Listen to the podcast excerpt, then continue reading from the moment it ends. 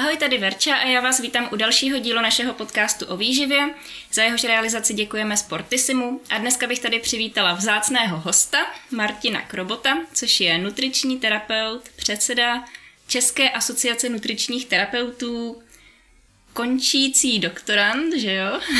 No, o tom by se dalo polemizovat. Dobře, ale už, už tam seš dlouho. Eh, jo, tak o tom se nedá polemizovat. Dobře, a ty i učíš na univerzitě, že jo? Uh, jo, je, je to tak. Už několik let vlastně tady v Brně na Lékařské fakultě Masarykovy univerzitě. Uh-huh. A učíš nutriční terapeuty nebo i mediky?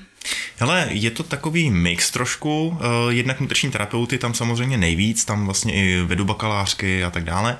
A potom i mediky, což je super, že u nás na lékařské fakultě vlastně můžeme my jako nutriční terapeuti vůbec eh, učit eh, mediky o výživě. A jednak eh, porodní asistentky, záchranáře a teďka mi tam přibyde ještě veřejné zdravotnictví. Mm-hmm. A to mě právě zajímá, protože co si pamatuju za svých studijních let, možná i u nás v Praze na Karlovce to bylo jiný, ale v rámci té medicíny nebyla úplně výživa jako takový předmět, že to byl třeba půl roku nějaký metabolický onemocnění a do toho trošku výživy, tak jak je to na té Masaryčce? Je to povinný předmět? Hele, eh, je to je to takový trošku kočkopes, že my bychom byli moc rádi, kdyby medici měli třeba nějaký vysloveně předmět o výživě, uh-huh. kde bychom se mohli věnovat opravdu tomu, aby byli schopni potom v nemocnici nějak fungovat, třeba i dohromady právě s nutričníma terapeutama. Nicméně zatím je to tak, že ve třetíku uh, mají právě nějaký uh, dvě cvika o výživě samotné, čili nějaké potraviny, živiny a tak dále. Uh, máme tam nějaký kojení a potom vlastně ještě potom v páťáku mají nějakou jedno cviko jakoby na nutriční poradenství mm-hmm. jo, a na nějakou výživu v prevenci kardiovaskulárních onemocnění. Uh, ale to je ve své podstatě všechno. Já vím, že když to právě kolegyně počítala tehdy kvůli jednomu výzkumu, tak se dobrala toho, že celkově ten medic během 6 let má 19 hodin výživy. Jasně, což eh, podle tvýho výrazu předpokládám, že považuješ za nedostatečný. No, jako chtělo by to trošičku přidat, třeba nulu. Jasně. A zajímá to, zajímá to ty budoucí lékaře? Ale musím říct, že uh, je to dobrý. Mm-hmm. Jo. Samozřejmě záleží hodně na přístupu vyučujícího, jak to podáš, protože jedna věc je učit je prostě, co je jogurt a druhá věc je, proč je důležitý vědět, co je jogurt. Jasně. Jo ale uh, ta zpětná vazba je většinou dobrá. Uh, je právě super i to, že se dozvídají věci, které třeba do té doby nevěděli, vyslovení ti to řeknou. A i třeba vím, že jsem jednou takhle suploval uh, to nutriční poradenství za kolegu, který tam nemohl být a bavili jsme se právě o tom, kdo je to nutriční terapeut, co to byla dietní sestra, kdo je to nutricionista, vlastně takový ty základní pojmy, s kterými oni se potkají v rámci té nutriční péče v nemocnici a fakt ta diskuze byla hodně živá, jo, mhm. že hodně to zajímalo a přišlo mi, že i sami si jsou jakoby vědomi toho, že dneska už je ta medicína trošku týmový sport Jasně. a že je potřeba spolu spolupracovat a ne, že jeden člověk ví vlastně jako všechno. Mm. To jsem právě chtěla říct, že možná i tím, že dřív nutriční terapeut nebyl takovej, já to dneska vnímám jako rostoucí obor. Nevím, jestli to máš stejně, takové jako že když já jsem to šla studovat, ještě třeba o to nebyl takový zájem, nebyli tady výrazní nutriční terapeuti, kteří by se třeba nějak zasazovali o ten svůj obor, anebo jsem je tolik nevnímala, to je taky možnost, jo. Ale přijde mi, že to jako roste, že to zajímá čím dál tím víc lidí, lidi jdou studovat nutriční terapii ne protože se nedostali na medicínu, ale protože chtějí. A uh, vlastně je možný, že třeba někteří ty starší doktoři, s kterými se pak potkají v praxi, ti mladí lékaři, tak třeba můžou mít ještě ten přístup, že to, jo, tam je nějaká dietní sestra někde v kuchyni, Mm-hmm. Je to tak, nebo? Uh, je to tak. Uh, já když jsem nastupoval na bakaláře, což bylo 2012, tak uh, jako musím říct, že od té doby uh, ten posun, který v tom oboru vidím, je neskutečný. Jo. Ať už co se týká nějaké legislativy, jakoby oficiálního pojetí toho mm. oboru, tak ale i toho postavení oboru v rámci zdravotnictví, v rámci společnosti, mezi lékaři, na školách a tak dále. Jo. Samozřejmě jsou tam obrovské rezervy, mm. neří, neří, neříkám, že je všechno ideální, ale uh, myslím si, že opravdu ta práce, která se odvedla na tom oboru, takže že to cítíme i my, kteří jsme v praxi, že přece už to pojetí je trošičku jiný. Máme sice spoustu lékařů, kteří pořád eh, pacientům říkají, že jo, váš výživový poradce a tak dále, mm. ale jinak už máme i spoustu lékařů, kteří opravdu, když třeba v rámci ambulance volám uh, psychiatrům, ginekologům, ošetřujícím prostě svých pacientů, tak uh, dobrý den, jsem nutriční terapeut, ano, co potřebujete, potřebuji řešit toto, ano, bez problému. Jo, že, jo. že už ta spolupráce funguje přece jenom trošičku jinak. Mm. A v té legislativě to prodělalo jakou změnu? No, některé ty změny uh, třeba nebyly úplně pozitivní. Třeba když se v roce 2017 vlastně zrušil registr čili vlastně už není potřeba prokazovat nějaký celoživotní vzdělávání a podobně. Ale eh, zase na druhou stranu to, na čem teďka třeba pracujeme, co teďka leží na ministerstvu, tak je třeba eh, minimální počet nutričních terapeutů v nemocnicích, uh-huh. který vlastně do dneška vůbec není stanovený. Vyhláška říká, že nutriční terapeut musí být dostupný a uh-huh. co si pod tím prostě kdo vyloží, tak to už je jeho věc. Takže my jsme teďka psali právě nějaký minimální počty na ty nutriční terapeuty, aby tam, aby tam vůbec mohli být. Na čem se trošku pracuje, eh, jsou právě kompetence, protože tam se už několikrát třeba se dávala novela eh, výkonů, mm-hmm. který můžou dělat nutriční terapeuti v nemocnicích. Vždycky to pojišťovna zhodila ze stolu, takže to, na tom se teďka pracuje zase teďka trošku po jiné ose, aby se dala aspoň ta třeba ta nemocniční péče, péče vůbec vykazovat, protože teďka nutriční terapeut nemůže vykazovat péči u lůžka vůbec. Takže jako, není, tam, nejsou tam, není tam moc věcí, které by uh, byly od té doby úplně super, že bych je tady představil, uh-huh. že prostě obor se vyvinul prostě z, z, z malého dítěte do krásného dospělého člověka, ale uh, je tam spousta věcí, která je teďka na papíře a čekáme už v podstatě jenom jakoby na legislativce, na ministerstvo, aby se dostali do praxe. Jasně. A jaký třeba ten minimální počet by se ideálně stanovil, když by to prošlo všechno? Uh, ten návrh aktuálně, já teda nevím, jak moc ho můžu prezentovat nebo ne, ale uh, nebudu říkat třeba, teda konkrétní počet zatím, mm-hmm. ale je takový, že třeba velké fakultní nemocnice to nepoznají. Jo, jo, jo. Tam jich je dost, že? Uh, no, jakože neřekl bych, že jich je dost, mm-hmm. ale je jich tam nejvíc jo, jo, jo. V, v, v rámci republiky.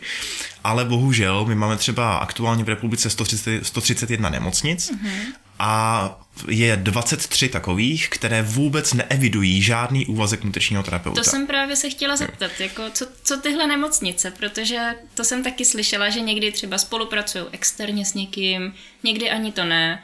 Takže vlastně ty nutriční terapeuti, kteří studují jenom v těch velkých městech, se pak budou muset rozprchnout do těch malých měst, ty nemocnice musí na něco nalákat asi, aby oni tam chtěli jít pracovat, že jo? Mm-hmm.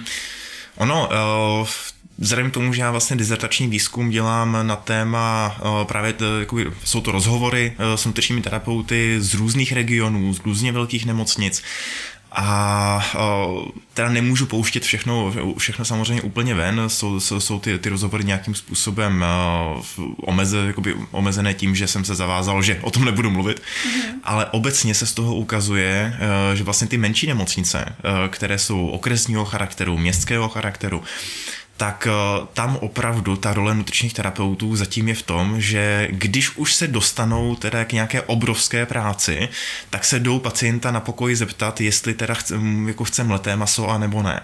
Mm-hmm. Jo. A tohle je věc, kterou, kterou potřebujeme změnit. A tam to není o tom, že by nutriční terapeuti to nechtěli dělat.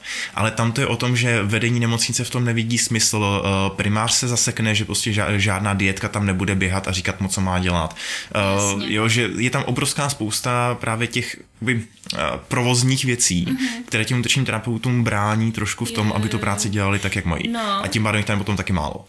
Ono ten podcast asi poslouchá i dost lidí, kteří třeba vůbec neví, co by teda nutriční terapeut měl dělat a možná si představí právě to, že se ptá na pokoji, jestli chce eh, pacient mletý nebo pevný maso.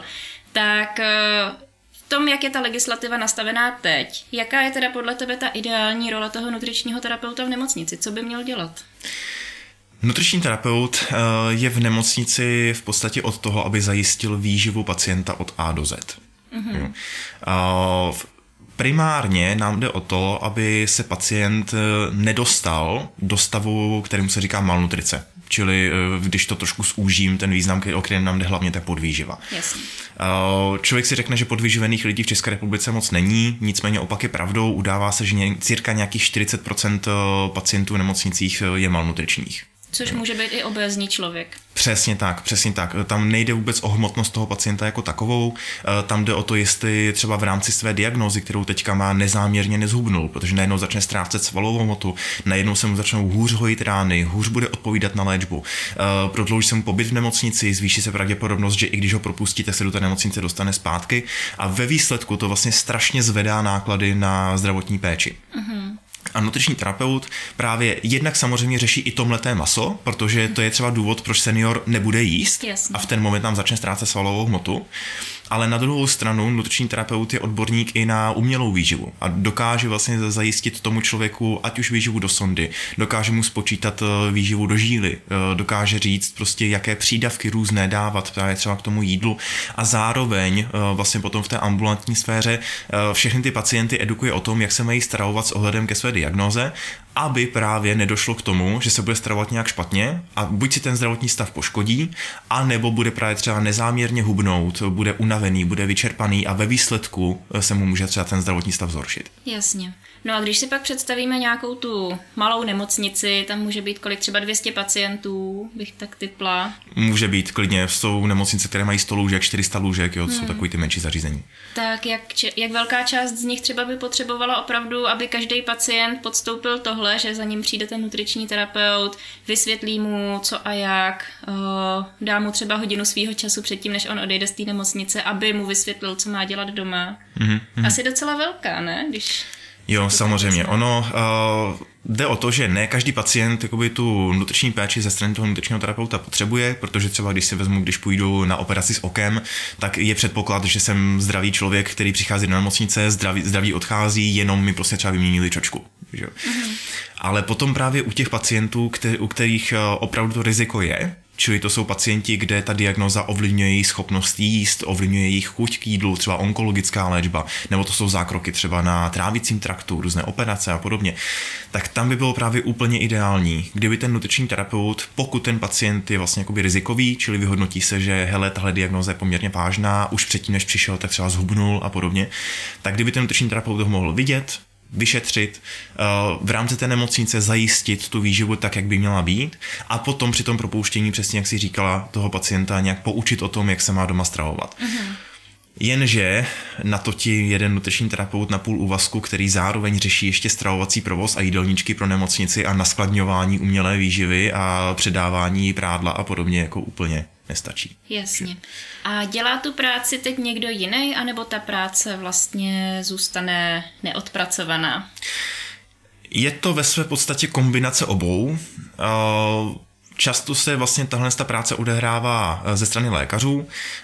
Občas se odehrává velmi kvalitně, to zase, abych nikomu nekřivdil, tak musím říct, že máme lékaře, kteří se opravdu o výživu zajímají a jsou v ní dobří ale bohužel eh, ve velké většině případů se stává, že lékař buď eh, utrhne dietu z bločku a dá ji pacientovi eh, předepsanou na papíře, nebo prostě je tam nějaký zastaralý přístup, který už dávno není platný. Takže potom ti pacienti odcházejí s informacemi, které nejsou aktuální, kterým nerozumí, oni vlastně nevědí, co mají dělat a ve výsledku buď teda se snaží něco dodržovat, ale není to, není to k ničemu, a nebo se na to vykašlou úplně, protože tam žádná, jakoby, mm-hmm. ne, nedošlo tam k tomu porozumění té informaci. A potom samozřejmě jsou další scénáře, kdy uh, se dozvídáme, že, že pacient měl po operaci žlučníku a nikdo mu neřekl nic. Jo, jo, jasně. Jo. Hmm. A když teda uh, máme pacienta, který se zajímá a sám by chtěl o té výživě se něco dozvědět, tak uh, může proto sám něco udělat? Třeba si vyžádat tu návštěvu nutričního terapeuta? Tam záleží právě, eh, jak to ta nemocnice má zařízené, protože spousta nemocnic eh, má ambulanci nutričních mm-hmm. terapeutů. Takže i když se třeba ten nutriční terapeut k tomu pacientovi nedostane konkrétně, tak přesně tak, jak říkáš, ten člověk teoreticky může požádat svého ošetřujícího lékaře právě třeba o vystavení žádanky do, do, do té ambulance. Tam už potom samozřejmě záleží na ochotě toho ošetřujícího lékaře, jestli teda tu žádanku vystaví, nebo jestli nad tím mávne rukou, že to nepotřebujete. Mm-hmm. Jo ale určitě ta, ta možnost tady je a pokud uh, to nedopadne takhle, tak samozřejmě si člověk může najít nutričního terapeuta ve svém okolí. Těch ambulancí samozřejmě není moc. Ono, uh, myslím to jako by těch ambulancí, které uh, podle legislativy můžou legálně pracovat uh, s, s, s těmi nemocnými pacienty, nikoli se zdravými. My máme vlastně na, na webu České asociace nutričních terapeutů máme jejich seznam mm-hmm. těch, jakoby, ke kterým se takhle dá jít, ale bohužel je jich málo. Ta, ta síť, snažím se, aby se ta síť rozrůstala ale to papírování kolem těch ambulancí je, to, je trošku náročnější. Ale jinak ano, pacient si takhle může vlastně najít potom nějaké nutriční terapeuty, ale tam už tu péči potom teda hradí. No, to jsem chtěla říct, no, že, že pro spoustu lidí je tohle třeba nepřekonatelný v tu chvíli, kdy mm-hmm. už třeba vynaložili hodně prostředků na to, aby vůbec mohli být nemocný, že jo? Přesně tak. Tam eh, právě pojišťovny vlastně uzavírají smlouvy pouze uh, s třeba s velkými lůžkovými zařízeními. Tam ty ambulance nutričních terapeutů jsou potom pro pacienty hrazené z pojištění. Mm-hmm ale když má někdo soukromou ambulanci, tak ve své podstatě za aktuálních podmínek eh, nemá šanci tu smlouvu s pojišťovnou získat. Jasně. A povedlo se to někomu nebo zatím vůbec, vůbec nikomu? Hele, uh, zatím, co vím, tak jediná pojišťovna, která je ochotná smlouvat s nutričními terapeuty, je Škodovka. Aha. Jenže tam je to trošku blbý, že pokud jsi v jiné oblasti než, než kolem Mladé Boleslavy, tak to jako moc nemá smysl. Jasně. Uh, ale vlastně dokud nezačne VZP, Eh, na kterou většinou právě hledí potom ty ostatní pojišťovny, jestli kývne ano nebo ne. A potom se řídí podle toho. Tak dokud nezačne VZP, tak eh, to bude zatím nereálný. Jako nevím o nikom, kdo by měl smlouvu, za smlouvu z VZP. Mm-hmm, jasně. Což mě asi dostává k další takové otázce, kterou tu mám připravenou a na kterou se třeba i nás často lidi ptají. Eh, jak je to s uplatněním v nutriční terapii? Protože třeba když já jsem nastupovala, nebo ty, že jo, my jsme asi nastupovali ve stejném roce, pokud se nepletu, 2012. Jo, jo, jo. No. Mhm. Tak eh, to bylo tak, že já jsem třeba si představovala od začátku, že asi si vytvořím nějakou svoji pozici v rámci soukromé sféry, že úplně nebyli zaměstnavatelé, kam bych třeba chtěla jít, se nechat zaměstnat. Většinou člověk, když to jde studovat, tak úplně nemá vysněnou pozici v nemocnici, i když tohle se uh, docela mění, si myslím, během toho studia, protože i ta práce v nemocnici dokáže být úplně skvělá. A znám spoustu lidí, včetně třeba Andy, která eh, na začátku říkala, že by nešla do nemocnice, pak tam šla, byla úplně nadšená a říkala vlastně, že by, že by si uměla představit pracovat jenom v nemocnici jako nutriční terapeut ve hmm, chvíli, hmm. kdyby za to byla adekvátně ohodnocená. Každopádně, eh, jak to je třeba teď s těma pozicema? Jakoby jsou, anebo je to pořád o tom, že si to člověk musí eh, vlastně nějakým způsobem vytvořit? Hele, to uplatnění podle mě uh, je obrovský. Mm-hmm. Jo. Já, když to vezmu to, troš, trošku víc ze široka, tak, eh, protože možná nás poslouchá i někdo, kdo by třeba uvažoval o studiu nutriční terapie, tak ať už to je soukromá sféra, ať už to je zdravotnictví a ať už to je i nějaký pozice, který nepřichází úplně do kontaktu s konkrétním člověkem, tak si podle mě ten člověk vybere naprosto cokoliv. Mm-hmm. V soukromé sféře, nebo respektive v ambulantní sféře, když to takhle řeknu, kdy prostě ten člověk za tebou dochází na, individu, na individuální konzultace, tak tam samozřejmě trošku potřeba počítat s tím, že člověk musí mít i trošku takové psychoterapeutické dovednosti, protože ono to kolikrát není o tom počítání jídelníčku, tak jak si občas lidi v prváku myslí, ale to počítání těch jídelníčků je občas až to poslední. No jasně. A tam eh, ve své podstatě eh, si myslím, že i ve velkých městech ten trh pořád ještě úplně nasycený není. Mm-hmm. A obzvláště potom třeba v nějakých venkovských oblastech, eh, kde není poblíž nějaký velký stotisícový město, tak tam vůbec. Tam najít nutričního terapeuta je obrovský problém. Takže tam mít ambulanci si myslím, že je velmi dobrá věc. A myslíš si, že to zvládne i třeba člověk, který není úplně dobrý marketák, není úplně jako průbojný a spíš by mu vyhovovala ta pozice toho zaměstnance? Uh, jako dá se určitě uh, v rámci toho teďka myslíš v, rámci té ambulantní sféry? No, no, no. Uh, pokud někde najdeš nějakou třeba polikliniku, uh, která patří nějakému soukrom, soukromému subjektu a chtěli by třeba zaměstnat nutričního terapeuta, tak v ten moment určitě. Jasně, že tam no. je ta spolupráce s těma ostatníma odborníkama, který mu tam budou posílat lidi. Přesně tak, Zároveň přesně tak. má obrovskou výhodu, že bude mít ty vyšetření od těch lékařů hnedka k dispozici. No, no, no. Tady, na tady tohle je potom úplně ideální, když je nějaká pozice, vím, že takhle uh, znám uh, kolegyně, který dělají třeba pod nějakou diabetologickou ambulancí, uh, pod ginekologickou ambulancí, že opravdu vysloveně se starají o ty pacienty mm-hmm. té dané ambulance a tam ta možnost je. Ten model není až tak častý, většinou spíš jsou nutriční terapeuti jakoby na svoje triko, ale uh, i když třeba člověk má i nějakého známého, já jsem takhle třeba vlastně zahájil svoji ambulantní kariéru u své dětské alergoložky, která, která mě měla v péči a následně jsem u ní v Šumperku uh, vlastně byl nějaký dva roky a řešil, řešil jsem tam právě její pacienty. Jo, jo, jo. A to ti nabídla, nebo se si zeptal? No, já jsem jí řekl, my jsme, jsem občas chodil na návštěvu jako po, po těch 18 a uh, jsem právě říkal, že studuju nutriční terapii a ta úplně zajásala a že prostě naprosto mm. úžasný a v momentě, kdy dostuduju, tak mi tam chce.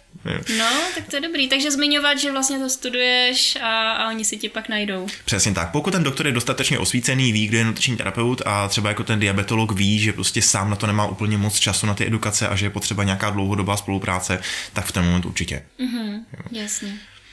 Co se týká těch pozic v nemocnici, tam musím říct, říct, že eh, na webu Chant vlastně teďka máme permanentně, tam vysí minimálně nějakých 10 až 15 inzerátů. Jo. A, a je to z různých koutů republiky. Mm-hmm. Takže tam, se, tam si myslím, že se vybrat taky dá. A v momentě, kdy třeba projdou ty minimální počty nutričních terapeutů, tak odhad je, že se vytvoří cirka nějakých 70 pracovních pozic. Mm-hmm. Takže tam si myslím, že eh, třeba teďka konkrétně, pokud je někdo v prváku nebo uvažuje o studiu od příštího roku, tak si myslím, že ta doba je úplně ideální. Jo, jo, jo. A e, co se týká potom té poslední sféry, o které jsem mluvil, tak samozřejmě máme i nutriční terapeuty, kterým třeba ten kontakt s pacientem úplně nevyhovuje. A je, a je to naprosto v pořádku.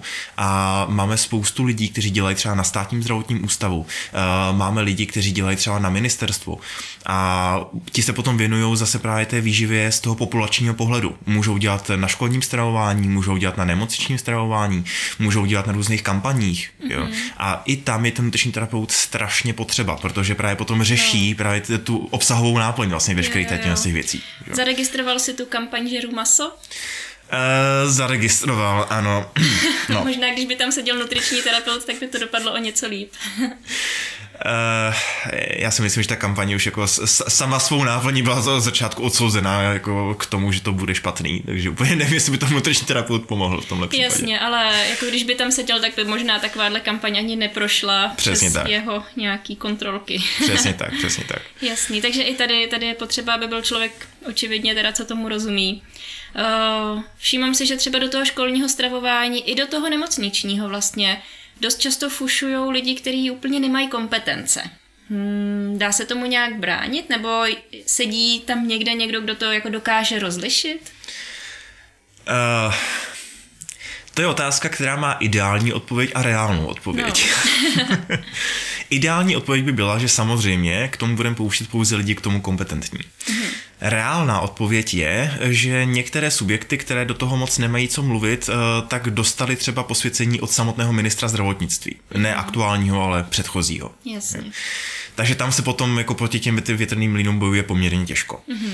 Uh, nicméně, uh, myslím si, že situace se začíná trošku obracet. Mm-hmm. Uh, v rámci školního stravování vlastně teďka já osobně uh, spolupracuju s, ještě s pár kolegyněma, s kolegyní ze státního zdravotního ústavu. Možná si slyšela projekt Máme to na talíři.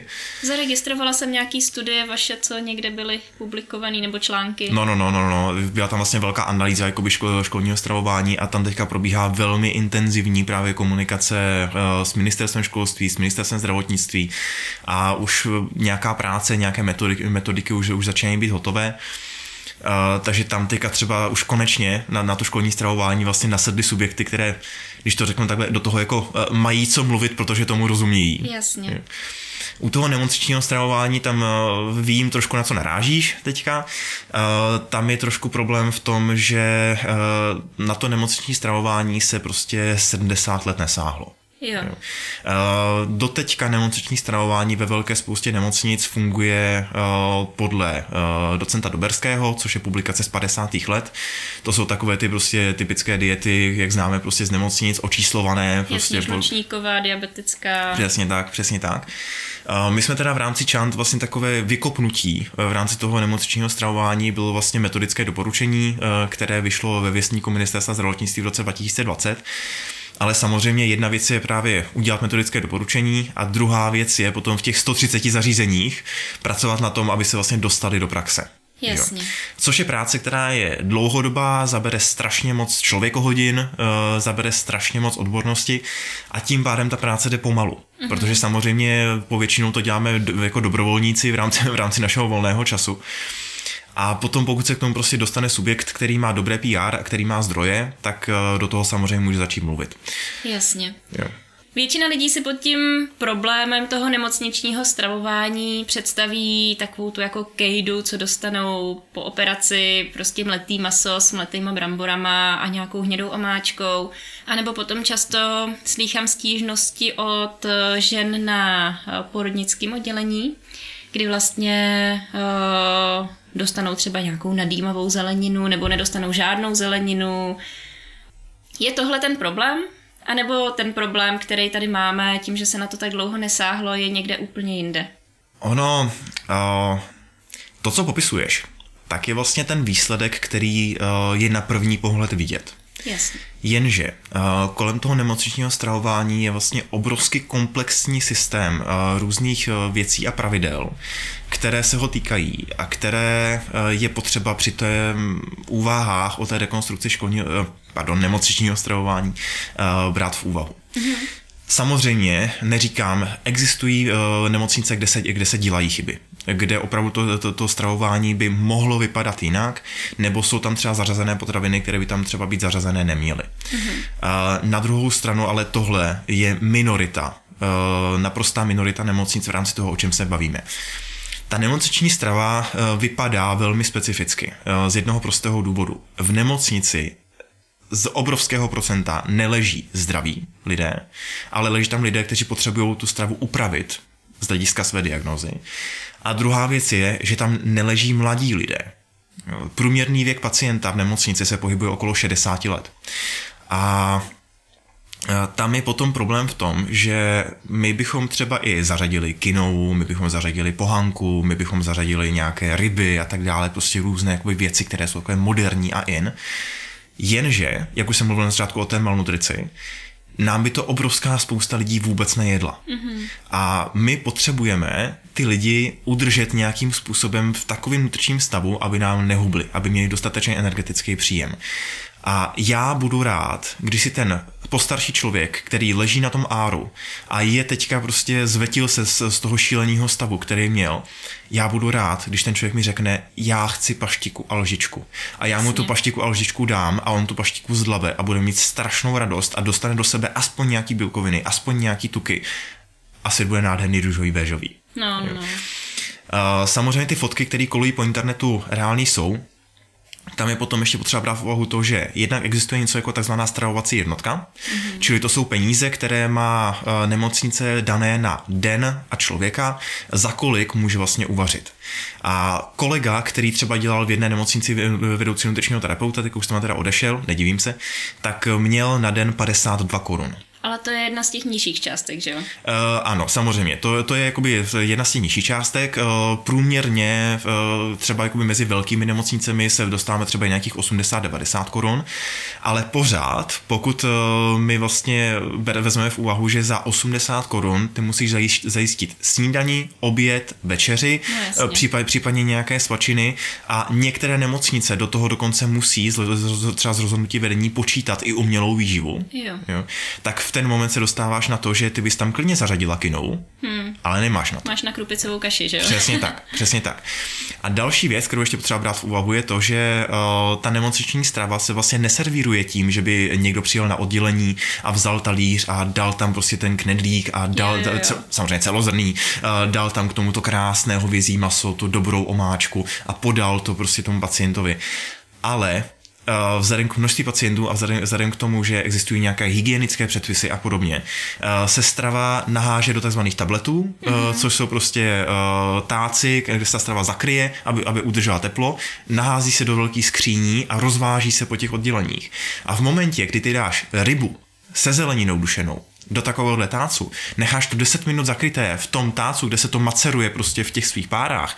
A takhle to dovezeš ještě ideálně třeba jako, jako na královských vinohradech do kopce no někam. no, a pak to oddekluješ, tak ti všichni řeknou, že to je neskutečný smrad. Jo, jo, jo. Takže potom i vlastně musíš vybírat potraviny, které tam vůbec můžeš dát, aby mm. se dali tomu pacientovi nějakým způsobem doručit. Jo, jo, jo.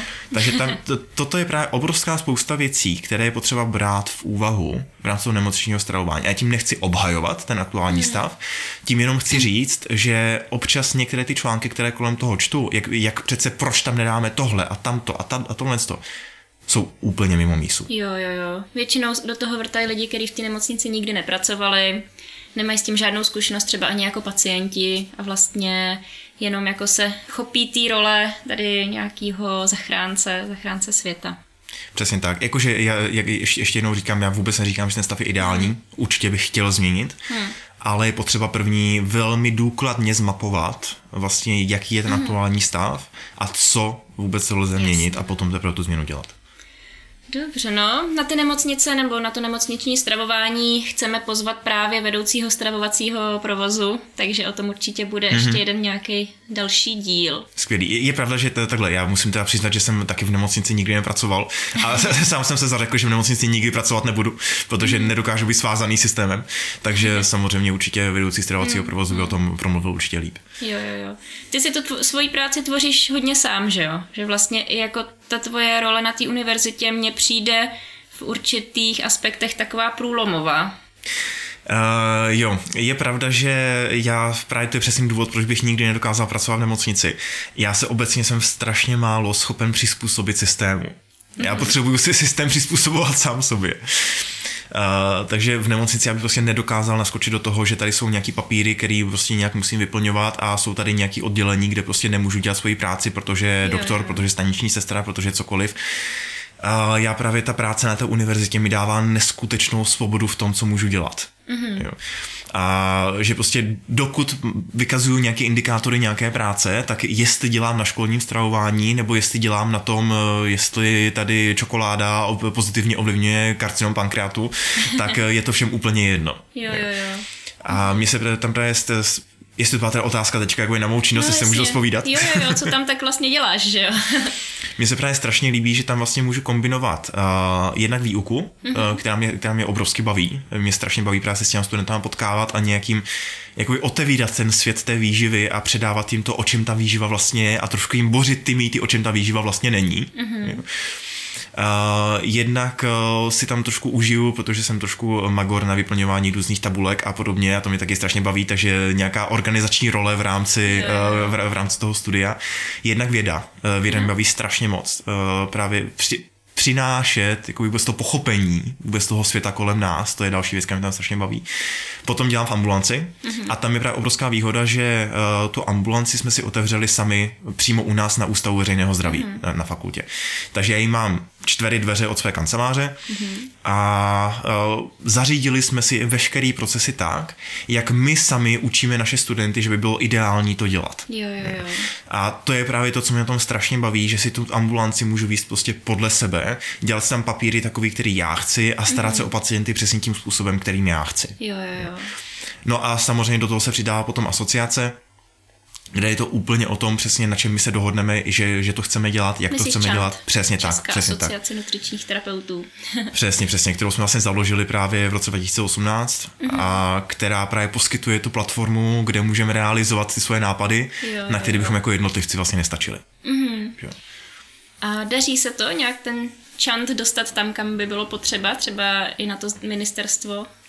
Ale musím říct, že za ty roky, no to je znělo 40 let, za ty čtyři roky, které vlastně Chant působí a existuje, tak eh, se nám povedlo podle mě obrovským způsobem eh, dát právě tu, do, do světa tu zprávu, že hele, nutriční terapeuti tady jsou, eh, nutriční terapeuti by rádi s váma komunikovali o tom, jakým způsobem změnit určitý věci a že ministerstvo zdravotnictví nás bere. Je, jako partnera. Super. Jo, že v rámci toho školního stravování se počítá s tím, že Chant tam řeší diety, řeší tam nutriční hodnoty a tak dále. V rámci nemocničního stravování se počítá s tím, že Chant uh, spolu vlastně třeba i se, s, jakoby s lékařskými společnostmi a tak dále je, je, je ta, ta táhnoucí organizace, která vlastně tady to, to řeší. Mm-hmm, no tak to je super. Jo, jo, jako já jsem za to strašně moc rád a jsem strašně vděčný, že se, že se tohle povedlo a že tu práci opravdu neděláme proto, aby skončila v šuplíku, mm. ale že fakt reálně má nějaký dopad. A tady nebyla žádná asociace nebo společnost nutričních terapeutů předtím? Uh, určitě byla. Uh, byla tady sekce nutričních terapeutů uh, České asociace sester, respektive stále je která se vlastně vyvinula de facto ze sekce dietních sester, které, které, které vlastně byly ještě před, před tím novým, novým lékařským zákonem. A nicméně eh, my jsme Čan zakládali z jednoho prostého důvodu. Eh, my jsme tehdy se, no, se chtěli stát členem Evropské federace asociací nutričních terapeutů, mm-hmm. kterou možná někteří budou znát pod, pod tou zkratkou EFAT. Mm-hmm. A my jsme prostě do té Evropy chtěli, chtěli jsme se prostě stát součástí toho společenství, mít k dispozici ty informace, které produkuje EFAT, a prostě posunout tu nutriční terapii tímhle způsobem. Jenže EFAT byl ochoten přijmout pouze takovou organizaci, která bude združovat výhradně nutriční terapeuty a bude naprosto nezávislá. Jasně. A vzhledem k tomu, že vlastně sekce nutričních terapeutů je sekcí České asociace sester, tak EFAT řekl, eh, ne, žádnou sekci nechceme a navíc vy nejste sestry. Jo. Takže to vlastně to byl ten hlavní, takový ta hlavní motivace, proč se právě zakládal Chant, mm-hmm. aby byla nezávislá organizace, která bude zdržovat pouze nutriční terapeuty a která bude moct vstoupit právě do té, do té Evropské federace. A vstoupila? Vstoupila, aktuálně jsme na pozici uh, přidružených členů, nejsme řádní členové, protože řádní členové musí splňovat obrovskou spoustu právě legislativních podmínek, vzdělávacích podmínek a tak dále, které jsou u nás ještě trošku vzdálenější. ale uh, na některých z nich se už se právě pracuje, aby, aby, se, aby se z nás mohlo stát vlastně potom řádný člen mm-hmm. FADu. Super. A to by znamenalo co? To by znamenalo, že bychom, eh, teďka tam aktuálně jsme v takové roli jako i pozorovatelů. Mm-hmm. My máme teda tu možnost vlastně konzultovat s kýmkoliv z Evropy, s kým si zamaneme. Právě kvůli tomu, že EFAT tím, že nás přijal jako přidružené členy, tak se jakoby zavázal, že nám pomůže v té cestě k tomu stát se řádnými členy. Mm-hmm. Čili my, když potřebujeme, teďka třeba řešíme, uh, řešíme právě to uh, proplácení té soukromé péče pojišťovnama, tak jsme prostě teďka v Budapešti, když jsme byli na EFADu, tak uh, jsem se tam prostě zmínil před, před, před mnou paní z Holandska, že hele, potřebujeme tohle téma řešit. Jo, dobrý, tady je prostě paní z Norska, eh, tam mají zajímavý systém, eh, tady je paní z Belgie, tam mají zajímavý systém. Eh, tady jsou Slovinci, ti mají zajímavý systém, jo, a, a takhle prostě pro, propojí vás a můžete se bavit prostě o, různých věcech, inspirovat se v zahraničí, je to mm. úplně skvělý. A která země v zahraničí třeba takhle by byla jako vzorem, jak by to mělo vypadat? Máš nějakou? Hele, uh, pro nás obrovským vzorem je v podstatě Holandsko a Norsko. Mm-hmm. Jo. Uh, případně Británie se, mm-hmm. se dá ještě zmínit. To jsou země, které mají nutriční terapii obrovsky daleko. A třeba uh, Norsko uh, v rámci ambulantní sféry má úhrady, o kterých jako nám se může jenom zdát. Jo. Ve své podstatě to, co my máme jako úhrady v korunách, oni mají v eurech. Jasně. jo, jo. Takže ty pojišťovny pochopily, že nutriční terapie je jako důležitá forma prevence a že když do toho investují, tak se jim to vrátí. Přesně tak, přesně tak. Uh, těch studií je mraky. Jo. Prostě mm-hmm. studie, které prokazují, že jedno euro investovaný do nutriční péče třeba o obezního pacienta může ve výsledku tomu státu ušetřit, myslím, že ty studie jsou nějakých 63 euro. To je hodně. Ale když přijdeš za českou pojišťovnou, tak ti řekne, no to nejsou český data. Jo. Takže prostě ten německý pacient je, prostě má trošku jiný metabolismus a trošku jinou genetiku než mm. ten český, no. Jasně. Mně se to teda líbilo, i když jsem byla na praxi v Rakousku eh, ve vídeňské nemocnici, mm-hmm. tak i tam ti nutriční terapeuti v nemocnici mohli sami uh, zapsat pacientovi dietu, mohli mu sami vypočítat příjem třeba ty umělé výživy a Eh, zapsat to a nepotřebovali to vlastně ani konzultovat s tím lékařem nebo nepotřebovali to jeho schválení. Takže i tam mi to přišlo jako lepší. Na mhm. druhou stranu ti Rakušáci pak zase říkali, že Němci to tak nemají a že tam je to vlastně horší o dost a že ty německý nutriční terapeuti často jdou pracovat do Rakouska, aby měli nějaký pravomoce. Jasně, jasně. Jo, ono, ono to je takový, uh, ono hodně záleží jak, i, i na tom eh, režimu péče o toho pacienta, že když máš prostě u nás toho jednoho ošetřujícího lékaře, tak tam je potom logický, že uh, je malá tendence přepouštět kompetence jinam, hmm. protože samozřejmě ten ošetřující lékař je plně zodpovědný za to, jak ten pacient uh, bude vlastně léčen, jak se bude ten zdravotní stav vyvíjet. Je to třeba něco úplně jiného, než je třeba americký systém. Tam potom hmm. samozřejmě každý má ten svůj díl zodpovědnosti a každý si tak trošku jakoby šlape na tom svým. Jo, jo. Takže ta, tam je to i hodně o diskuzi právě s, s těmi ostatními zdravotnickými pracovníky. Ale je teda samozřejmě pravda, že je lehce absurdní, že, že v rámci České republiky nutriční terapeut třeba nemůže vlastně změnit dietu pacientovi, ale může to udělat všeobecná sestra a porodní asistentka. Aha, tak to, to jsem nevěděla. To jo. Hm, to je zajímavý. No, jedna z otázek, co nám přišla, a na co jsem se tě já sama chtěla zeptat, je vlastně, co tě vůbec přivedlo tenkrát uh, k výživě? Jako proč si to šel studovat? Já se o tohle strašně nerad dělím, protože se to strašně stydím. Fakt, jak to? ne, ale dobře. Uh, já když jsem byl na Gimplu, tak mě uh, naverbovala jedna společnost, která distribuje doplňky stravy. Aha. Uh, podotýkám, že společnost od H to nebyla. Uh, samozřejmě jsem tehdy chodil prostě na jejich školení, kde jsem uh, právě se s obrovským údivem dozvěděl, jak prostě ty dnešní potraviny jsou vlastně úplně prázdný, mm-hmm. jak, to, jak to neobsahuje absolutně žádný živiny, jak prostě musíme opravdu ty doplňky stravy brát, protože jinak prostě tady všichni umřem. Mm-hmm. A ze mě se stal takový ten člověk s kufříkem. Aha. Teda, jako, e, ještě, ještě jsem nedošel do fáze, kdybych dostal kufřík, ale už jsem, byl, už jsem měl nakročeno mm-hmm. ke kufříku. No a tou dobou jsem se dostal k vybírání přihlášek na vysokou školu a já jsem tehdy byl rozhodnutý, že půjdu na UPOL, protože jsem dělal Gimpl v Olomouci, tak jsem byl rozhodnutý, že, rozhodnutý, že půjdu na anglistiku, hispanistiku mm-hmm. a že nějaký směr tlumočnictví překladatelství. No a najednou mi ta výživa tak jako zaujala, já jsem se koukal po studijních oborech a najednou hm, nutriční terapie, ježiš, to zní mm. úplně skvěle, tak já se o tom oddozvím ještě víc, o tom, jak prostě dávkovat ty doplňky stravy a, a prostě, že se tom prohloubím ty znalosti. Tak ve výsledku to byla jediná přihláška, kterou jsem měl. Prostě Brno, nutriční terapie a šel jsem na jistotu. Aha. A do, do dneška si říkám, že byl strašný hazard. Mm-hmm. No a ve škole mi díky bohu vysvětlili, že jako takhle to úplně nefunguje mm-hmm. a že jako e, ideální by bylo ten kufrík zahodit, což jsem velmi rychle udělal. Jo, jo, jo. A aktuálně jsem ve stavu, kdy uh, zase všem těm, kteří uh, chodí s kufříkem, bych já rád vysvětloval, že hele, takhle to není. jo, jo, jo. A tak to je dobrý, že tě to takhle přivedlo k tomu, že jsi o tom chtěl dozvědět víc a vlastně přišel si na správnou cestu. Jo, ano, to, to, to říkám taky správně, že mi škola evangelizovala a přišel jsem na, na správnou cestu. Je teda pravda, že uh, ne vždycky jsem se té výživy chtěl držet. Uh, ve, vím, že ve druháku bakaláře to byla taková trošku krize. Uh, že jsem zvažoval, jestli teda nepřijít na medicínu, mm-hmm. uh, že ta nutriční terapie mi tak nějak v ten moment přestala dávat smysl, protože jsem jako pobíral ty informace, ale zároveň si vůbec nevěděl, co se sebou. Mm-hmm. Bylo to takový, že uh, jako ta odbornost tam byla, ale vůbec jsem nevěděl, co s tím můžu dělat, kam můžu jít, co po škole. Mm-hmm.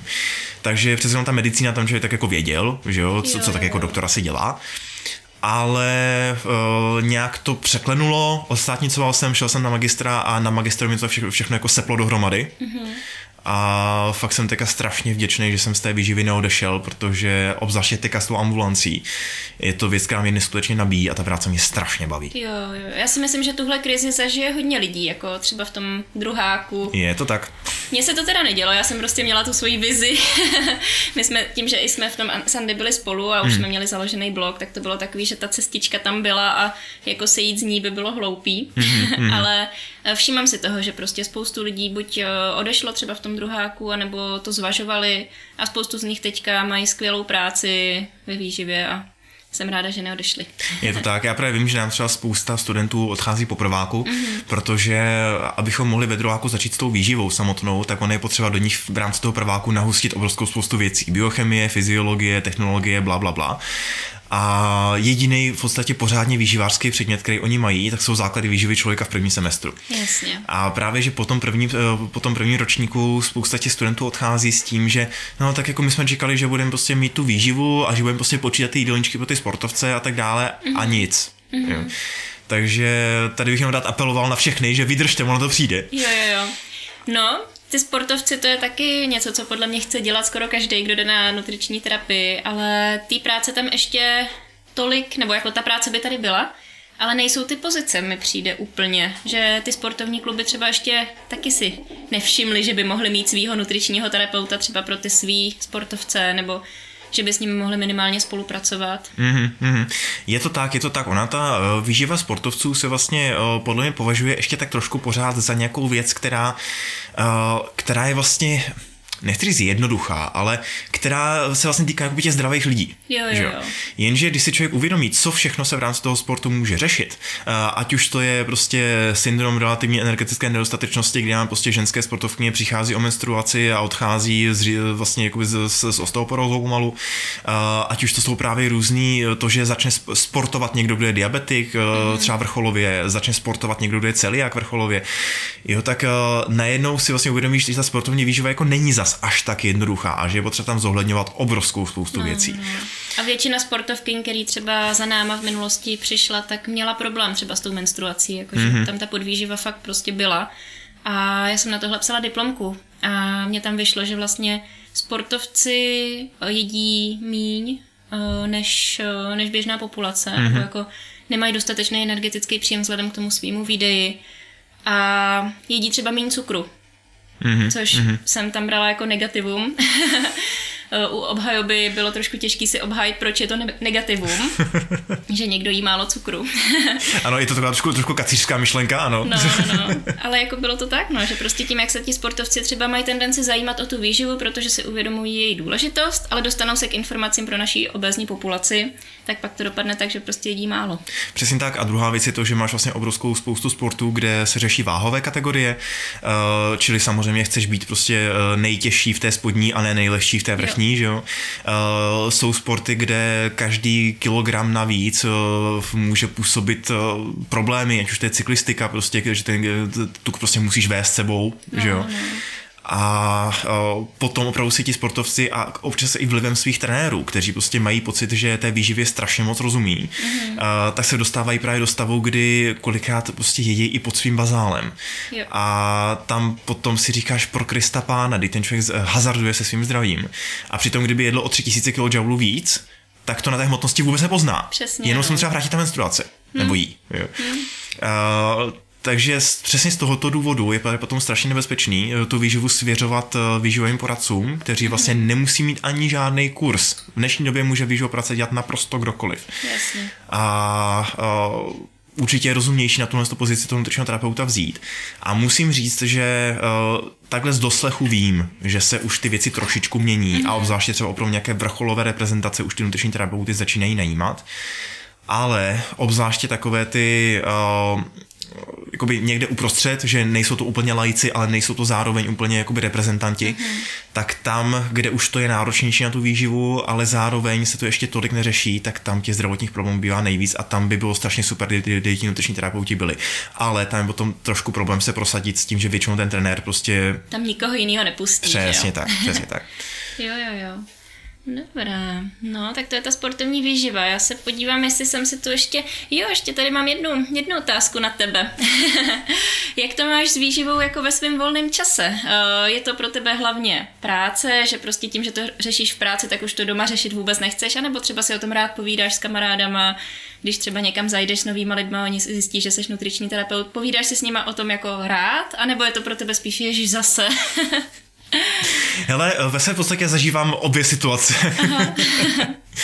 ne, uh, určitě, to, určitě to nemám tak, jak někteří, že opravdu to řeší jenom v práci a doma by to vůbec neřešili. Jo. Uh, co se týká mýho osobního života, tak uh, tam ta výživa prosákla už tak nějak uh, jako přirozeně a to ti, to ti myslím potvrdí každý, že v momentě, kdy si prostě nabereš jídlo na talíř, tak jako podíváš se na ty potraviny a kromě toho, že super, prostě bude to strašně dobré jídlo, mm. uh, tak v tom vidíš super, mám tam nakombinovaný luštěniny s obilovinama, takže tam bude kompletní bílkovina a budou tam nějaký sacharidy a bude tam nějaká vláknina a je to skvělý. uh, takže to je, to je jako ten jeden pohled. Aha.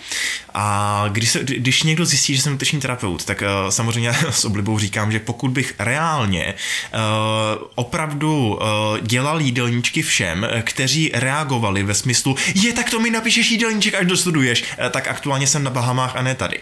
No jasně. Ale uh, jinak je to takový, u lidí, kteří vůbec nevědí, tak většinou reagují stylem ve smyslu eh, Ježíš tak to se vůbec nedívej, co jím, eh, nebo jo. jo, prosím tě, no já už jako strašně dlouho řeším, jak zhubnout. A, a to jsou potom reakce, které tě fakt otravují, jo, jo, jo, který, který když už na to reaguješ prostě po 158.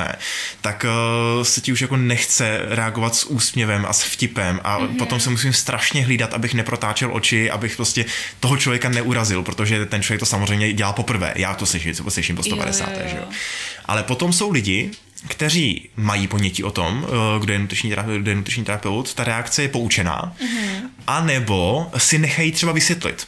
Kdo je to nutriční terapeut, mm-hmm. že to třeba jakoby neslyšeli, eh, takže se ptají, a takže, takže vlastně co, co děláš, s kým pracuješ. Mm-hmm. A když potom řekneš, hele, prostě mě teďka jsem měl pacientku s pankreatitidou a teďka jsem měl prostě pacienta s, potr- s potravinovými alergiema, tak najednou jim vlastně se cvakne, jakou jo, práci jo. děláš a ta konverzace je strašně příjemná. To je pravda, no, že já mám teďka kamarádku, mladou lékařku a často se u nich schází prostě lidi z jejich kruhu, což jsou všichni mladí lékaři. Mm-hmm. A mě hrozně baví jako se s nimi bavit o těch pacientech a takhle, že to je taková přesně ta, ta debata, kde každý má co přihodit a přesně je zajímá tak. výživa, mě zajímá zase ta jejich stránka. Mm-hmm. Takže to, to je super, no. Ale taková třeba, jak jsi zmínil, zmínil takový ty komentáře, co má člověk poprvé, tak můj úplně nejméně oblíbený byl, když jsme šli někam ještě za takových těch hýřivých mladých let eh, na párty a ve dvě v noci jsem dostala hlad a tak jsem si prostě koupila burger.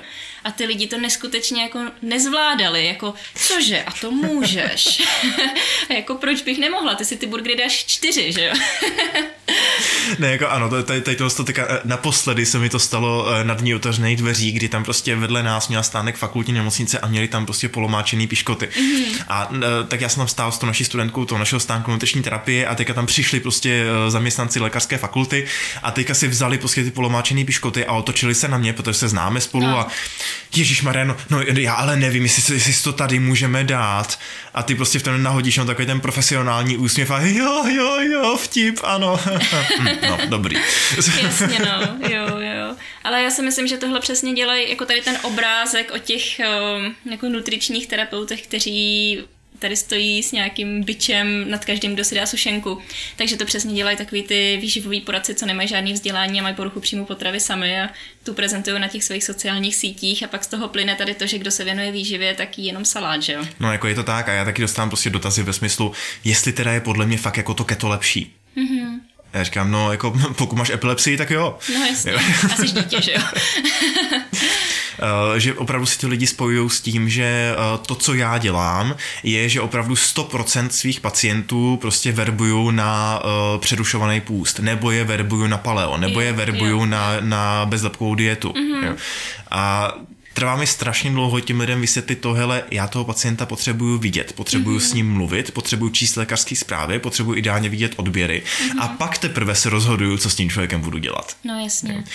Ale je teda pravda, že tohle to dělá to trošku problémy u našich, u našich studentů, Aha. kteří právě, jak jsem narazil na to, že vlastně nutriční terapeut, pokud není, nemá zdravotnické zařízení, čili jako svou ambulanci, tak vlastně nemůže legálně pracovat s nemocným člověkem, tak je dost problém jakoby i našim studentům vysvětlit, že oni jsou zdravotníci. Mm-hmm. Že pro ně platí vše, přesně to stejný jakoby z, uh, u dentálního hygienika nebo hygienistky prostě uh, hygienisty, pardon, uh, neřekla, nečekala, že si prostě udělá živnost a bude to dělat mm-hmm. prostě doma u sebe v kanclu. Jakoby z u zubaře nečekala, že si udělá živnost a bude to dělat doma u sebe v kanclu. Tak uh, u těch nutričních terapeutů to pořád ještě taková samozřejmost není. Jasně. Jo. Prostě pořád tam převládá to, že jo, vlastně jo, stačí mi židle a stůl, stůl a v ten moment můžu pracovat. Jo. A že málo lidí, ať už zvenku, nebo ale i jakoby zevnitř naší profese, i samo sebe vnímá jako zdravotníky. Mm-hmm. A tam si myslím, že je ještě pořád na čem pracovat, aby, jo, aby se ten posun mentální trošičku mm-hmm. odehrál, že opravdu to chození v tom bílým jako není pro parádu, mm-hmm. ale že to jako má nějaký význam. Jo, jo, jo. Je pravda, že vlastně my jsme s Andy obě nějakou chvíli pracovali ve zdravotnickém zařízení, jako mimo, uh, mimo naší poradnu, že vlastně Ande měla tu nemocnici a teďka mm-hmm. si nechala nějaký jedno odpoledne uh, v centru, mm-hmm. kde jsou mhm. fyzioterapeuti, psychologové, lékaři. A já jsem chvilku dělala i na endokrinologii a pak v Centru sportovní medicíny, kde to taky bylo eh, zdravotnické zařízení. A je to jako super zkušenost v tom smyslu právě, že vidíš, jak je to propojený a chodí ti tam ty lidi, kteří řeší jako ty sportovci toho tolik neřešili, ale hlavně na té endokrinologii, který řeší nějaký konkrétní problém. A tam opravdu jako to není o tom, že spočítáš jídelníček a, a nazdar. No, přesně tak. A ono vždycky, když argumentuje tím, že pracuje jenom se zdravýma lidma, mm-hmm. uh, tak zdravý, že jo? přesně tak, jakože už v momentě, kdy má ten člověk zvýšený cholesterol, mm-hmm. tak už prostě je to zdravotní služba. Už ty jako nutriční terapeut vlastně svou intervencí pracuješ na tom, aby mm-hmm. ten mhm. cholesterol zvýšený nebyl. Jasně. Jo? Takže ta, ta hranice mezi nimi potom strašně tenká. Mm-hmm. A ten člověk jako ano, samozřejmě já vím, že, že jako nutriční terapeut si budeš pracovat správně, ať už na jakýkoliv papír, jo. Mm. ale eh, vystavuje se potom ten člověk dost velkému riziku potom nějakých postihů a podobně. Jasně. A je třeba země, kde je tady to hodně striktně oddělený, že vlastně výživu dělá opravdu jenom nutriční terapeut a není to volná živnost? Eh, třeba v některých eh, zemích Spojených států, tam to záleží teda hodně jako právě stát od státu, ale eh, v některých těch státech je to vlastně dělaný tak, že eh, ten, eh, to označení dietitian mm-hmm. můžou používat vlastně pouze lidi, kteří nejenom, že vlastně složili nějaký závěreční zkoušky na škole, ale potom udělali ještě státní licenční zkoušky a za to dostali ještě nějaký úplně papír prostě speciální a ti teprve se můžou nazývat dietitians a můžou pracovat v soukromé sféře. Mm-hmm. Takže tam je to regulovaný velmi přísně u nás vlastně ta regulace je Respektive takhle, ona jako ta, legis, ta legislativa na to nastavená v podstatě je. Eh, ty si nesmíš říkat nutriční terapeut, pokud vlastně nejseš. Mm-hmm. To, to je, uh, teďka nejsi přestupek nebo trestný čin, ale myslím, že přestupek. A uh, zároveň nesmíš pracovat s nemocnýma lidma, pokud máš pouze živnost, mm-hmm. pokud nemáš oprávnění k poskytování zdravotních služeb, což můžeš mít jenom jako zdravotník. Mm-hmm ale zároveň by to znamenalo, že by na krajském úřadě museli sedět čtyři lidi, kteří by aktivně každý den obcházeli výživové poradce a aktivně se koukali, jestli náhodou nepomáhají diabetikům a no, za to je nepopotahovali. Hmm. Takže prostě kde není žalobce, není soudce. Jo, jo, jo, rozumím. No, tak doufám, že se, to, že se to nějak postupně bude. Mně přijde fajn jako na to jít tou osvětovou cestou, že ho vysvětlit lidem, že nemají chodit za někým, kdo v tom nemá vzdělání, když si jdou radit s výživou. Já si pamatuju tu tvoji větu, co jsi to říkal, že když jdeš, nevím, jestli ke kadeřníkovi, nebo počkej, ne, vrtat koleno, vrtat koleno, tak nejdeš ke kadeřníkovi, že jo? Přesně tak, jo. přesně tak. No. Jo, jakože eh, my se to snažíme právě na to trošku mrknout, mrknout i z té legislativní stránky, aby to opravdu nebylo tak jednoduchý. Uh, teďka já nevím, jestli to můžu považovat za pozitivní věc, ale aspoň uh, v Národní soustavě kvalifikací se, se objevil výživový poradce, mm. čili vlastně kterýkoliv kurzy, uh, který jsou akreditovaný ministerstvem školství, tak teďka musí končit nějakou standardizovanou zkouškou mm. na, jakoby pro ty výživový poradce. Na druhou stranu ale tahle zkouška není podmínkou získání živnosti, mm. takže tím pádem uh, jako ty nemusíš mít a stejně můžeš pracovat. Takže tohle je věc, kterou je potřeba podchytit, nicméně ministerstvo průmyslu a obchodu se vyjádřilo jasně, je to zbytečné omezování svobody podnikání. Mm-hmm. Uh, takže hledáme způsob, jak tady tohle vyřešit mm-hmm. a mhm. aktuálně se žádný úplně extra nenabízí. Ale druhá věc je taky to, že jsme si dobře vědomi toho, že pokud bychom to zařízli nějak prudce, takže vlastně i znemožníme valné většině nutričních terapeutů, kteří aktuálně pracují na živnost, mm-hmm. pracovat dál. Jo, jo, což je zase věc, kterou nechceme. Že? No, Takže my se snažíme zase o světu jakoby ne mezi veřejností, kdo je nutriční terapeut, ale mezi nutričníma terapeutama, proč být zdravotník, mm-hmm. proč nepracovat na živnost. A v momentě, kdy se nám podaří uh, větší části nutričních terapeutů na to, na to, na to zdravotnické zařízení převíst, tak v ten moment s tím můžeme něco reálně udělat. Jasný. Jo, jo, jo. Jo, a v tom zase asi je důležitý podat nějakou pomocnou ruku v tom, jak na to, že jo, protože to je strašně složitý. Přesně tak, přesně tak. Ne, to uznáme, že je můj dluh, protože já už to, já už to slibuju strašně dlouho. Uh, jenže právě vzhledem k, tě, vzhledem k těm činnostem, které jsem vyjmenoval, Jasně. tak, se, tak, se, tak se mi to ještě úplně nepodařilo, ale teďka budeme právě v, v rámci Chant, budeme uh, zveře, už jakoby dávat do, do provozu členskou sekci webu, mm-hmm. uh, kam budeme právě házet právě takové ty různé věci, uh, které bychom rádi nabídli našim členům, když už nám teda platí členský příspěvek, tak aby měli taky, taky, taky něco k dispozici. Mm-hmm. A tam uh, už to bude takový trošku spíš jako blogového charakteru a tam tím pádem budeme postupně zveřejňovat, uh, jak si udělat provozní řád, uh, jak si jakoby pořešit prostory, jak má vypadat správná dokumentace a tak dále, aby vlastně ti lidi to měli naservírovaný opravdu na stříbrném mm-hmm. podnose, protože on to papírování kolem toho je poměrně složitý, když na to člověk sám. Ale v momentě, kdy máš konkrétní návod, jak to udělat, a jenom si do toho prostě přepíšeš svoje jméno a adresu, tak Jasně. v ten moment je, je, je to trošku něčem jiným. Jo, jo, no tak doufám, že, že, že to pomůže hodně lidem. A asi na závěr se tě zeptám na takovou, na takovou otázku zase pro naše posluchače, který nejsou nutriční terapeuti a třeba ani nebudou. Co bys doporučil pro laickou veřejnost jako zdroj informací? Jako kam se podívat, když hledáš něco o výživě a vůbec nevíš? Nebo třeba chceš odkázat svého uh, tatínka, který mu našli vyšší cukr, nebo maminku, která je obézní a chce zhubnout a už má za sebou několikátý pokus, tak co doporučuješ jako takový zdroj, kam se podívat? Mm-hmm. Pokud je to zdravý člověk, který se jen tak jako chce, chce zajímat o, o to, jak se teda správně stravovat, tak uh, pokud umí anglicky, tak v ten moment by ho stoprocentně odkázal na Eufik. Eufik? EUFIC, psáno mm-hmm. EUFIC. Mm-hmm. Je to vlastně evropská platforma právě pro, pro sdělení informací o výživě. Mají, mají je velmi jednoduše, velmi laicky podaný, ale strašně krásně, mají mm-hmm. úžasné infografiky. Eh, pokud někdo chcete, sledujte jejich sociální sítě, mají nádherný Instagram a fakt prostě sdílejí takový ty úplně úžasné věci jednoduchého charakteru, pár kroků, který lze zavíst prostě normálního života a vysvětlují právě takové ty věci, které je potřeba mm-hmm. Pokud ten člověk neumí anglicky, uh, tak bych doporučoval eh, třeba Instagram nehladu. uh, ne, ale uh, Tady je potom trošku problém v rámci češtiny těch jakoby dobrých kvalitních materiálů, které by byly nějakým způsobem pokrytý třeba jakoby na státní úrovni, mm-hmm. moc neexistuje. Existuje strašně krásná brožurka Výživa na vlastní pěst, mm-hmm. kterou se, která se dá najít na webu státního zdravotního ústavu. Tam je vlastně popsaná právě teďka ta nejnovější pyramida, takový úplně základní věci k tomu, jakým způsobem vlastně řešit, řešit tu výživu právě jakoby u sebe jako u zdravého člověka.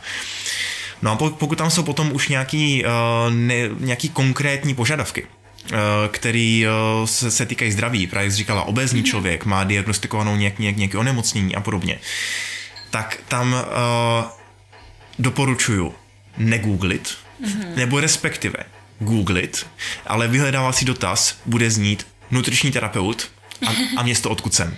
Jo, jo, jo, takže opravdu za někým zajít. Přesně tak, protože ono těch věcí, které kolují po internetu, existuje obrovská spousta. A já to vidím u svých pacientů, kteří mají různé diagnózy, jak už jsem říkal, že jsem pacientku s chronickou pankratitidou. Jo. A tam ty věci, kterých ona se dogooglila, to byly naprosté šílenosti. Jo. Jo. Takže uh, určitě, pokud je konkrétní diagnóza, tak určitě zajít za nutričním terapeutem, protože ten jako jediný prostě ví, co vzít všechno do úvahy a dokáže velmi, velmi individualizovaně poradit. Nechá si do ní záznam stravy a řekne, hele, tady v rámci takovéhle snídaně, kterou vy máte ráda, tak jenom vyhoďte tohle a nahraďte to tímhle, jo, protože pro vaši diagnózu je to lepší. A nebude potřeba pro toho člověka, aby našel prostě 10 materiálů, které si navzájem protiřečí. Tak jo, to si myslím, že je důležitá, důležitá rada takhle na závěr pro všechny, kteří řeší teda nějaký to omezení v té výživě. A napadá ti ještě něco, nebo asi. Hele, eh, mě napadala v průběhu jako obrovská spousta věcí, ale na otázku napadá tě ještě něco, mám vždycky totální černo. Jo, jo, jo. to mám asi stejně. tak jo, tak já ti hlavně děkuji, že jsi dneska přišel. Bylo to, myslím si, že v určitých ohledech vyčerpávající. Sedíme tady, koukám přes hodinu. Fakt? no. Víš, aha. Tak jo, tak, tak děkuji a budeme se těšit na nějaký další, další aktivity, ať už tvoje čantu univerzity. Tak jo, dobře, já moc děkuji za pozvání.